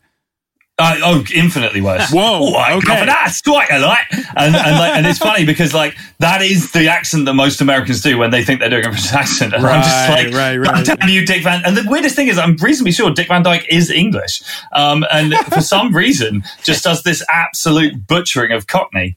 Just sounds uh, like the Bob Hoskins on cocaine or something. Yeah, it just it's it's just fucking bizarre. The other one like that actually, and again, I don't know how many people know this, but um, Frasier, which was a really big show over Sure. here. Um, the the the girl who plays the nanny who gets Right, together with Niles yeah, from uh-huh. Manchester. Her Manchester accent is a fucking embarrassment. Is that right? Sound- and she's Oh, actually awful. from there. She's from well, she's not from Manchester. She's from England. Um, Oh, But they okay, asked her to do, as far as I know, and I might be wrong about this, but as far as I know, they asked her to do a regional accent for the show, and she did her version of a Mancunian accent. And because it's an American show, nobody went. That's fucking awful. What are you doing? do you know what I mean? Everyone Yeah, went, "Wow, right. yeah, that sounds authentic." But like people in Manchester are just like, "Jesus Christ, what is that supposed to be?" People get confused. They think there's one like universal British accent. I remember I learned, uh, f- oddly enough, online with Ian Perkins at Graceland. You know, Right. we're we're in Memphis. We're online, and there's a couple like older British women who are you know uh, tourists as well. Ian hears them talk. Of course, Ian, being very gregarious, starts speaking to him. Yeah. Uh, you know, like, oh, look, we're British people in Memphis. Let's talk. And uh, before you know it, they are fucking taking the piss out of Ian, calling him like a rich, snobby, southern, uh, you know, elite, like, and this is Ian Which is Perkins. the last thing I'd ever say about Ian Perkins. he's like fucking Ali G to me, and these women are just. They're just taking his fucking pants down. It was so funny. And it got awkward fast where you could see like Ian got pissed. They were pissed. Right. Like there was like an obvious were- like thing Were that they from there. like? Were they from like Newcastle, they, Liverpool, or something they like weren't that far north, but they were pretty far north. Yeah. Right. Okay. Yeah. I mean, it's funny. You know, the UK has a lot of accents packed into a small area of the country. I'm a southerner from this country. I grew up in Winchester, which is south of London, even. Right, yeah. And um, and uh, I remember the first time I went to Newcastle and encountered a Geordie accent in the wild for the first time. I couldn't fucking make head or tail of it. Right. And, um, you know, I was I was a teenager, but nevertheless, it was. I got in a cab in Newcastle, and the guy was like, "Yeah, yeah, you're fucking blah, blah." I, was- I can't do a Geordie accent, as anyone listening to this can now tell. Um, and uh, and you know, I was just like, "What did he just say?" I have no fucking idea what he just said. It made me feel terribly kind of middle class and indeed southern. So that actually leads perfectly into, uh, you know, after what I read is you're performing 2,345 shows or so. It's quite a few. Good for you. Mm-hmm. Uh, you finally decided to do a live album from Newcastle. Speaking of Geordies. Yes. Uh, yeah. So how, how did that come about? Was it very pre-planned and was the location planned? How, how did that go? So basically, we did this tour last year that was very different from what we usually do. Um, broadly speaking, the music I make exists somewhere between punk rock and folk music. That's an oversimplification, but it will serve our purposes. And in terms of the live show that I've been doing, particularly like for the last sort of six or seven years, I've been leaning very much on the punk end of that for the live show. The live shows, you know, it's Right. about energy, Yeah, yeah, yeah. jumping off things, getting a mosh pit going, getting the crowd moving, whatever it might be. And that's all well and good, but it's not the only thing that I can do, and indeed not the only thing me and my band can do. And um, we've been discussing for a long time trying to do a different vibe of show. So we put together this set where we were sitting down. The audience was sitting down. It wasn't quite unplugged because there were some electric instruments on stage, but it was just Yeah, doing right. kind of like a folk set, you know. And and within that, like the song choices were pretty different from what we usually do. Okay. There's a narrative arc to the set list. I'm telling stories. It's kind of an autobiography in a, in a way. Um, and you know, it's it's it's a it's it's a, in large part ex- inspired by a lot of stuff like you know the Loudon Wainwright special on Netflix, which is amazing, um, and that kind of thing. You know, it's it's kind of like an evening with kind of vibe. So we did this tour and we did Canada, USA, and the UK, and um, by about halfway through the USA run, like we'd really settled into it. We were in the pocket. It felt really good. You know, at the beginning, I was kind of worried that people were going to leave the show feeling shortchanged because we didn't play Four Simple Words and I didn't stage dive and there wasn't a mosh Uh, right, right, right. And actually, actually, it wasn't that at all. Like people were into it, you know, um, for what it was. Um, so we started recording the shows, and we recorded about twenty-five shows, I think it was. Oh, okay. And then at the end of the tour, I sat down and had the extremely tedious task of going through all of Oh, those wow. recordings and trying to find the one which. At the same time, was our best performance, but also with the best rapport with the crowd and the best sound and all that kind of That thing. sounds Not least- terribly confusing. Right. Well, and also the thing was, you know, I, I didn't want to do edits. Like it is Right, a live album. That Yeah, is us yeah. playing a show live. We've mixed it, obviously, but we haven't Sure. chopped and changed between shows or like re-recorded anything or auto-tuned anything or anything like that. So it, you know, I'm. I, I sort of, for me, if you're going to do a live record, do a fucking live record. Right. You know, that whole thing of like Yeah, yeah, yeah. stuff or whatever. It's like, what, just make What's a studio album. Yeah, yeah. You know, uh, uh, apparently, famously, um, Judas Priest live in Budokan, the only thing on that record that's actually recorded at Budokan is the crowd noise. Is that they right? End up re- they retract everything, Oh. um, which sucks. you yeah, know? that sucks. Um, that sucks. but but yeah, so we um so uh, we put it together. I picked the show. Um, my buddy Tristan uh, mixed it, and it's a thing. We were I think we were planning on releasing it kind of at the back end of this year, um, but then you know everybody stuck at home. yeah, what Um, happened? Something happened? yeah, I don't know. I haven't read the news lately. Um, but yeah, so we just thought we'd get on with it and get it out. And, it, and on the on the as we're speaking today, it came out today, and uh, I. I'm very very proud of it because I think it demonstrates a fair degree of kind of depth for for me as a songwriter and us as a band. Um, and it's very different from any other live records I've done in the past, or indeed from a lot of the records that I've released too. And and some people caught that show, but we didn't go everywhere. We didn't tour Europe. We didn't tour Australia. Yeah. We did a limited American tour, and and, and I, I wanted it to be documented for everybody to hear, and now they can.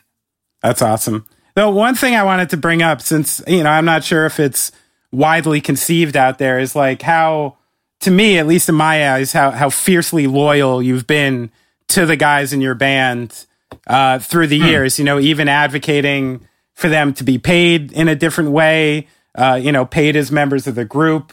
Um, and I think a lot of times, you know, people don't recognize the importance of not only getting people to work, but really be invested in what you're doing. And Sure. do you think that if you hadn't approached it that way, you'd be dealing with a different group of guys by now? Or, and um, Maybe. I mean, it's sort of it's it's a symbiotic thing, just in the sense that like part of the reason why I wanted to recognize their contribution, both presentationally and like organizationally and financially, um, was because they had displayed such loyalty to me. Do you know what I mean? It kind of right, grew right. together. Like a lot of the early tours that we did, those guys are getting paid fuck all Yes, because I didn't right. have any money. Um, and you know, it wasn't it wasn't uh, immediately like a good career move for any of them from their point of right. view. And they stuck with me on the understanding that they thought it was going somewhere. You know, um, and definitely we've had our uh, like difficult moments over the years. I mean, like any band would. It's a slightly different dynamic to a regular band simply because it's my name on the masthead. But like we've definitely been through some pretty tense moments when it comes to talking about sort of money and recognition and all that kind of thing. But like just even something like those guys having a band name, The Sleeping Souls, was something that I was really keen for them to do. Mm, um, and and let them pick a name. Do you know what I mean? They ended Sure. up picking a lyric from one of my songs, and that's cool. But like, you know, it, and indeed they turned down all my suggestions. I wanted to call them the 1970s because they were all born in the 70s and I was born in the 80s. So it would be Frank cool Turner in the 1970s. I thought that was a great name for a band. yeah, that's but they pretty were hip, just like, actually. Yeah, I mean, yeah, they were like, you're making us sound old, you motherfucker. Um, right. so uh, we didn't go with that one. But like, you know, I, it, it is loyalty is an important thing to me, and even like my touring crew. You know, um, Yeah, right. There are people on my crew who've been with me for more than a decade, um, Yes. and uh, like interestingly, like we had a new lighting engineer come in about three years ago, um, and she used to work for a lot of kind of big. Uh, pop acts. I shouldn't really say who, I suppose, but like you know, she's worked for some like major league, um, big indie bands, pop acts, stuff like that. And she sort of said to me reasonably early on, she was like, "This is definitely the nicest, most like familial crew I've ever been on." Awesome. And what that meant was that she was like, "I want to stick with this, even though Yeah. we probably can't pay her as much as some other people can pay her." Um, not least also because of the consistency of the work rate. I mean, obviously that's now a slightly different thing, but generally speaking, like there are people in bands who will get paid more per day than I can Right. afford to pay, but those are bands that will do four weeks of shows a year.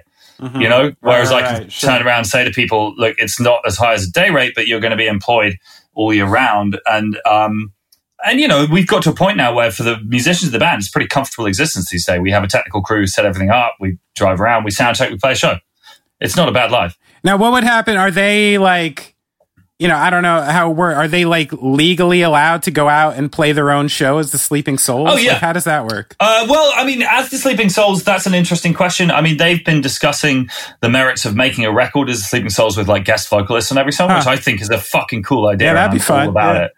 Um, but I mean, you know, Nigel has Sad Song Co. Um, Matt does a fair amount of kind of like soundtracky type stuff on his own, and like um, uh, Nigel, uh, Tarrant, and Ben are sort of on and off still in a band called Dive Dive that they were in before I met them. Oh, yeah. and and like I have. I not, not only do I have no issue with them doing that, I'm I'm all about it. I think it's cool as shit, you know. Um, that sense of people getting out there. The only thing that I really require is is kind of um, precedence. Do you know what I mean? Like, if, Yeah, right, right, if, right. If Sure. if the if the if the fucking Elvis Costello support slot comes in, we're not going to not do it because someone's mm. got like a Because you have a dive dive show. Yeah, yeah. That Yeah. makes sense. And I don't mean to say that in a way that sounds like belittling to what they do, that's- that's- but like yeah. you know, that's that's my only real requirement. But like, and you know, the thing is, like, I'm the youngest guy in the band, and we've all been doing this. We've been a, a unit now for like 12 years, including Right, Matt, and it, Matt was the last guy to join. I mean, we've been doing this for a long time. I, you know, I hope that everybody wants to keep doing it for a long time, but at the same time, you know, uh, we'll see what happens. But it's funny, like Million Dead, my band was in, that I was in. We were a band for four and a half years, and we wanted to murder each other for the last two years of that. And I do pretty regularly think about the fact that, like, in the grand scheme of things, we're doing pretty fucking well. You know, nobody's stabbed anybody like ever. um, and and uh, you know, we we everybody has their moments. Of course, they fucking do, and everybody can like um, bitch about everybody else for at least a solid 24 hours each. But that's the nature of being in a band. It's the nature of being in a family. Family, yeah, exactly. Um, now it's funny you brought up Million Dead, Mm. um, because I had just read you're working on, you know, some new material, and Hmm. the quote, the quote I'll read back to you. Oh, shit. This is you. I'll give you one word, which is aggressive, and we'll leave it there. You know, I did a dance pop record, I did a folk record, and obviously a large part of me is rooted in the world of punk and hardcore, and I'm missing that. So that's all I'm going to say. Well, it seems like you said plenty. I mean, Yeah, you I know. you That's, that's, that's, I'm such an asshole. That's my attempt to be cryptic. yeah, not not very cryptic um, at all. But speaking of which, now that I assume you're making a semi-hardcore record, um, I know you were a hardcore kid, you know, growing up. Uh, Yeah. So I just want like, what's your like all-time favorite hardcore record? What's the or even like more specifically, what was you know, people who aren't into hardcore don't realize the many levels of hardcore you could be into. You know, Sure. you could be moshcore Um, guy, metal, yeah. you know, youth crew. Like, like what kind of scene Yeah. did you come out of in hardcore? Um, well, so my first real exposure to it was the UK HC scene in the late 90s. And one of the things about that is it was so small that it meant that all of the kind of like musical divisions that you're talking about didn't really matter. Do you know what I mean? You'd have Yeah, bills where you'd have right. Spy vs. Spy, who are straight up braid style emo band, on the same bill as Knuckle Dust, who are sort of old school hardcore, um, on the same bill as Imbalance, who are like super fast, techie, like melodic hardcore. Yeah. You know, it, it's sort of there weren't enough people for the for the scene Right. to splinter beyond that because there would there were only like fucking 25 people at a show anyway. Right. You know, um, so it was a really really healthy atmosphere uh, and, and a really nice sort of introduction to all the different corners of it. Um, I guess personally. I would say my favorite kind of like hardcore without any like prefixes or suffixes um, records would be the early Knuckle Dust records. They were a London hardcore band. They are still going, actually, funnily enough. But um, they the, the first two EPs they put out and the first album they put out, Time Won't Heal This, were just like absolutely fucking classic, um, old school, like kind of beat downy, but like generally Yeah. old school hardcore. Fucking better be with a name called Knuckle Dust. Yeah, yeah, totally. Except, except of course, they always said that it was like it's because he's got dust on his knuckles because he doesn't fight anymore. You Oh, see? okay. Yeah, yeah. Oh, well, I mean, I'm not, yeah. I'm not sure how much they stuck to that as time went by because they Yeah. got quite a lot more tough guy in time. But um, Listen, nevertheless, a reformed tough guy is more more terrifying than a current one, I would say. yeah. Um, but yeah, so uh, that, but then beyond that, like my major thing was kind of like um, the sort of like Boston kind of uh, Mm. n- not quite mathcore, but the stuff that kind of led up to mathcore. So I'm talking about like Converge, Botch, Cave In. Converge, Cave In, um, early Dillinger, um, you know, and in, you know stuff like Acme and um, Yeah. Neurosis um, and Catharsis and those kind of bands. That was my absolute kind of passion Cool. you know and, and i mean like converge remain one of my all-time fucking favorite bands Yeah. um Still up there I, for me. yeah absolutely and i sort of converge kind of spoiled hardcore for me to a degree Why is that? um just just in the sense that like they're so good that like Yeah. every time I sit down to listen to hardcore, I go over like, so I listen to this or this, this and this. No, I'm just gonna listen to Converge again. Yeah. Do you know what I mean? It's And that's just fair. like that's fair. yeah. Although actually, what there's a there's a few. Obviously, there's some great bands. I'm really really into grind. Um, so stuff like Nails and Discordance Axis, Pig Destroyer, that kind of thing. I'm really into. Also, I mean, Kurt from Converge um, put me onto a band called Knut. Who were a Oh, Swiss hardcore band mm-hmm. from the kind of mid 2000s? Because I, I was, I know Kurt Little, and he's a lovely, lovely guy, Yeah, and he's you know he's in one of my favorite bands. And I sort of was saying to him like, Jesus Christ, where do you guys get your sound from? Kind of thing, in a slightly fanboy kind of way. And he just went, dude, listen to Knut. Oh, I no went, shit. Oh, okay. So yeah, Knut, K N U T. They're fucking unbelievable. Alex and I tried to get Gaslight to record with Kurt so many times. Oh, we did one time. We did. You did We uh, yeah, we we did some B sides with him. We in fact one of the main things we did with him was a cover of "Somebody to Love" by Queen with Kurt from Converge at the desk. It was very Oh, fucking love it. strange. And so, and what are your? um Is there any hardcore bands currently that that you're really into, or or a contemporary? You know, band? I, I am I am not super up to speed. I'll be honest with you. Do you know what I mean? Like, Sure. um, uh, I go through phases of kind of paying a bit more attention to what's going on, um, but I'm the wrong person to ask about what's happening right now. I mean, to be honest, at the moment, I'm like locked into this like death spiral with 70s country. So, um, oh, know, shit. So what kind of stuff? yeah. Uh, I mean, you know, I, I've been a Merle Haggard fan for a long time, but I've just been getting like super, like the last couple of weeks, I've been listening to a lot of like Doug and Rusty Kershaw, um, uh, that kind of thing. Like, you know, just like real kind of like FM 70s country, Loretta Lynn. Um, yeah, that, that kind of territory. Awesome. I love that.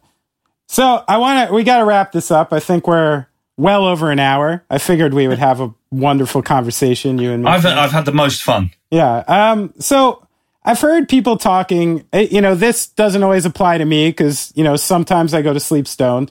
Uh, but I heard people talking a lot about in this time with, with different anxieties and panics, uh, their dreams being a lot different, more vivid, uh, and a little more illusionary to their real life. Have you had any experience with that?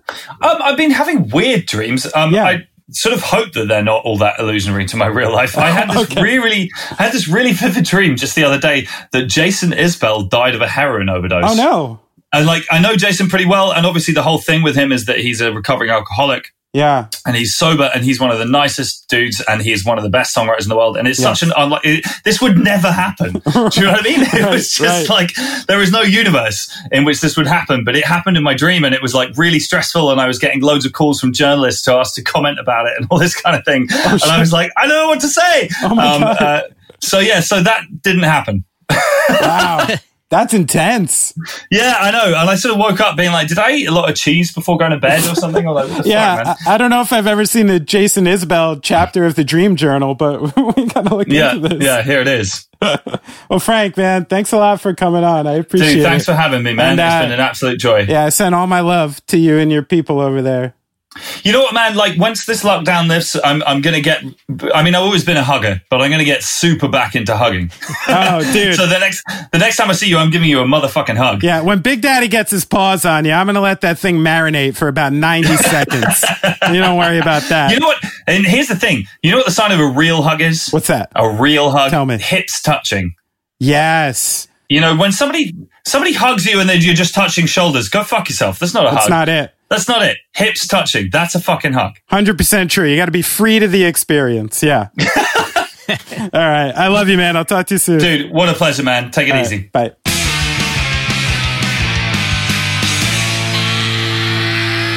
All right. I love it, Benny. I love those stories. Like I I, I want to just I mean, I can just listen to tour stories forever, you know. I don't know. I don't know if it's I don't know if it holds as much for people that maybe haven't been been there, but you know, I always um there's little moments, man, that make it's not about getting up on stage and playing to people. It's I mean, it, it's that's amazing, but like, yeah. Well, I mean, I think that, yeah. Well, that's the nuts and bolts part of it. I think, like, you know, one thing I've come to the conclusion in over the years is a lot of people, when you tell them about a story or you tell them about a situation and they go, oh, like, you're so lucky. That sounds so cool. I, I want to do that. I wish I could do that. And I think I even said in this interview, you know, like, nine out of 10 people can't do that. Yeah. You know, nine out of 10 people are not willing to disrupt their own life and personal comfort and space and security and all those things enough to even put yourself in those situations. So I think that's where it's unique is like, you know, if you took uh, six college kids who have, you know, kind of chosen a more formal path and threw them in Stockholm for a week, the kind of shit they got into would probably be a lot different than what we got Right. into. You know, there's people who are there for the journey, there for the experience, especially in those days when, you know, money is uh not always a sure thing. Yeah. You know, like you gotta hang on to the fact that you really believe in your music or really believe in what you're doing or believe in the people around you or else there's truly not enough things to make it Well, worth it. It's weird because I was actually having a similar discussion with somebody recently, and I was talking about how, like, when I think back to some of these epic tours that I got to do, like, the sh- the the the cities are like a blur, Right. But I can remember every. I, I remember all the nights off. right, right. You know, like in weird places, or yeah, a lot of times the nights off were were far and few between. So maybe that's why. But Yeah, no, but I mean, I think that's where it's unique. It's like after a while, no offense to these places, you roll into Kansas City, you You know, it's like I've been to this neighborhood. I know what's going on. I'm gonna be in the venue. You know what I mean? I got some emails to write. I got to call somebody. Like, Yeah, yeah, yeah. But yeah, but you know, you have an off night. You find yourself, you know, taking cabs around the city, Right. meeting random people, winding up in strange situations that make you uncomfortable and excited, which are the things that last in your head. You know, if you know, uh, a six hour van ride to Kansas City where you just ate some bullshit and you just really want to wash your face and take a shit and then you have to set up your gear.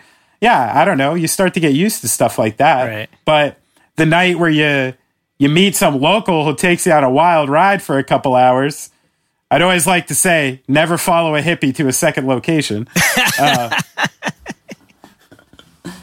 but uh, yeah, I mean, those are the nights, man. And li- and like I said, out of I, I even that that situation we're talking about, I barely fucking remember that show in Stockholm. Right. I, I know we played at the Debaser. I know it was a good show, but I don't have any like flashbulb moment of it, Right. and I can literally clearly remember uh, eating Pizza Hut with Frank. Right, right. So yeah, it's strange. It really is strange. The but that that's one thing during Corona that I'm trying to remember, especially in the context of my kids, is like what are they going to remember right now? Like, and what are they going to carry from this experience? And I don't think it's going to be those ins and outs and what's actually happening in the day to day. And it's going to be like a feeling. Yeah. Uh, and that's where I, you know, I'm trying to like fake it as much as I can in front of my kids because that's like, I think the thing that they're going to remember from this, you know? Yeah, and that's like you know we're having trouble. I'm having trouble homeschooling my son, and I just I realize I gotta. I don't want this to be his memory to be just like being constantly yelled at about schoolwork. Right. So I gotta really like I keep catching myself pulling back, but it's a good point. those are those are the moments where I'm like I'm like if he picked up anything in this little lesson I just did, if he improved at all, and then we're both getting frustrated, like I'm out. right. Because cuz it's not important enough right now. You know Yeah, what I mean? yeah. Like like he's not writing his dissertation for Harvard. Yeah. Like you know, if you both have to back away for a minute to improve your relationship and make the apartment feel better for a couple hours, Oh yeah, it's fine. It's vital. It's fine. It's vital. Yeah, it's fine. You got other shit to do. Put on a cool record. That's music class, you know? Yeah, we've been doing that. I've been trying to Yeah. expose. uh What's what's the records? What have you been going to? So I was because my kids know a lot of good music, you know. Especially, I mean, my daughter's twelve, but like what I'm trying to do is share like different time periods. So, like the other morning, I put on um '60s era Stones, Rolling Stones, Okay. because I was like, you know, this is totally different than I think what a lot of people think about when they remember the Stones. At least, you know, when I got into the Rolling Stones, I wasn't listening to that stuff. I was listening to stuff from like the late '70s and Sure. Uh, but it's important because it's also just a, a, a weird it's cool to listen to that music man it's totally different than like start me up man listening to that Right, goofy right. old like almost beatlesque like pop music yeah, it's like how many times can one band use a fucking vibra slap, you know? so yeah it's like it's mainly stuff that they kind of are familiar with but i'm just trying to give them a different angle on it you know you got to do it. That's music class. That's what I'm Yeah. trying to do. I'm like I'm like if we're planting something in the garden, that's a class. yeah If we're to music, that's a class. If they're painting, that's a class. Yeah. I got I got I got my son to watch an episode of Treehouse Masters this morning. ooh nice You that's know? fun There we go. now, now I got a woodworker class. yeah you know, you're gonna have to make a Fuck it. treehouse when this is over benny Uh, I need a house, but I will. I know how to build one. I love Pete Nelson. That's like my my short list of people I want to hang out with is like Redman,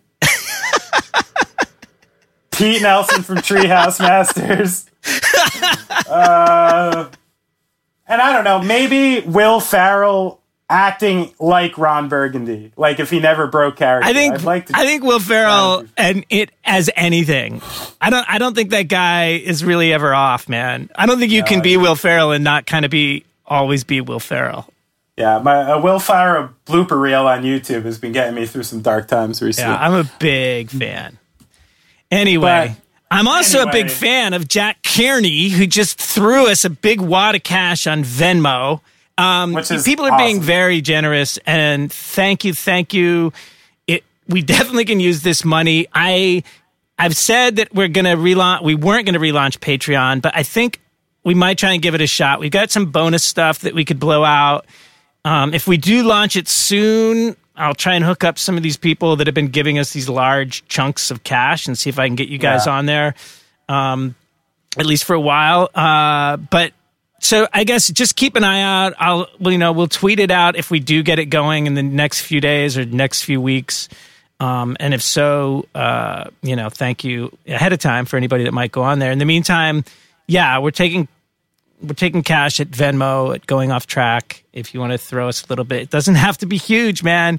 You know, you can give us a buck or two, and you can always give us another one next week or next month. Um, but thank you. And I, I feel like for you, Brad, it's more about the emotional stimulus it gives you. Like, Oh. like Jack, Jack Kearney, you don't even realize how you add to the beauty of Brad's day. well, these lo- these people are locking us into this, Benny. I mean, you and I, I think we're both kind of like, okay, we're going to keep doing this as long as we can, and now we're like, fuck, we can't stop. These people really care. can't stop, can't stop, won't stop. so yeah, you people are ruining my life. You're locking oh, me Oh, into fuck this. you, Brad. Come no, on. no, no, no. I'm You're totally fucked. lying, and especially you get, you're literally staring at me right now. You know what I mean? Like, like what's wrong with your day? It's, it's amazing. It's beautiful. Look at these gap, It's beautiful these gap teeth staring you in the face. love that Ah, gap, dude. Love There you it. go. All right. Well, thanks to everyone. I really appreciate it. Hope you enjoyed Frank episode and keep an eye out uh, next week for another awesome one. Yeah, yeah, yeah.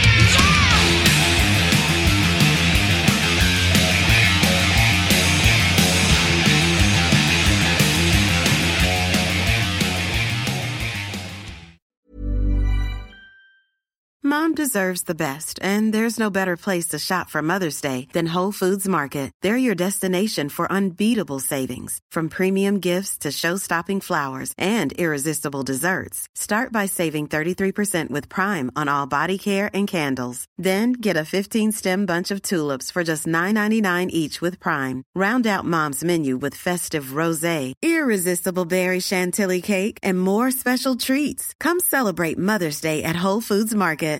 Hi, I'm Daniel, founder of Pretty Litter. Cats and cat owners deserve better than any old fashioned litter. That's why I teamed up with scientists and veterinarians to create Pretty Litter. Its innovative crystal formula has superior odor control and weighs up to 80% less than clay litter. Pretty Litter even monitors health by changing colors to help detect early signs of potential illness. It's the world's smartest kitty litter. Go to prettylitter.com and use code ACAST for 20% off your first order and a free cat toy. Terms and conditions apply. See site for details. Planning for your next trip? Elevate your travel style with Quince. Quince has all the jet setting essentials you'll want for your next getaway, like European linen, premium luggage options, buttery soft Italian leather bags, and so much more. And is all priced at 50 to 80% less than similar brands. Plus, Quince only works with factories that use safe and ethical manufacturing practices. Pack your bags with high-quality essentials you'll be wearing for vacations to come with Quince. Go to quince.com slash pack for free shipping and 365-day returns.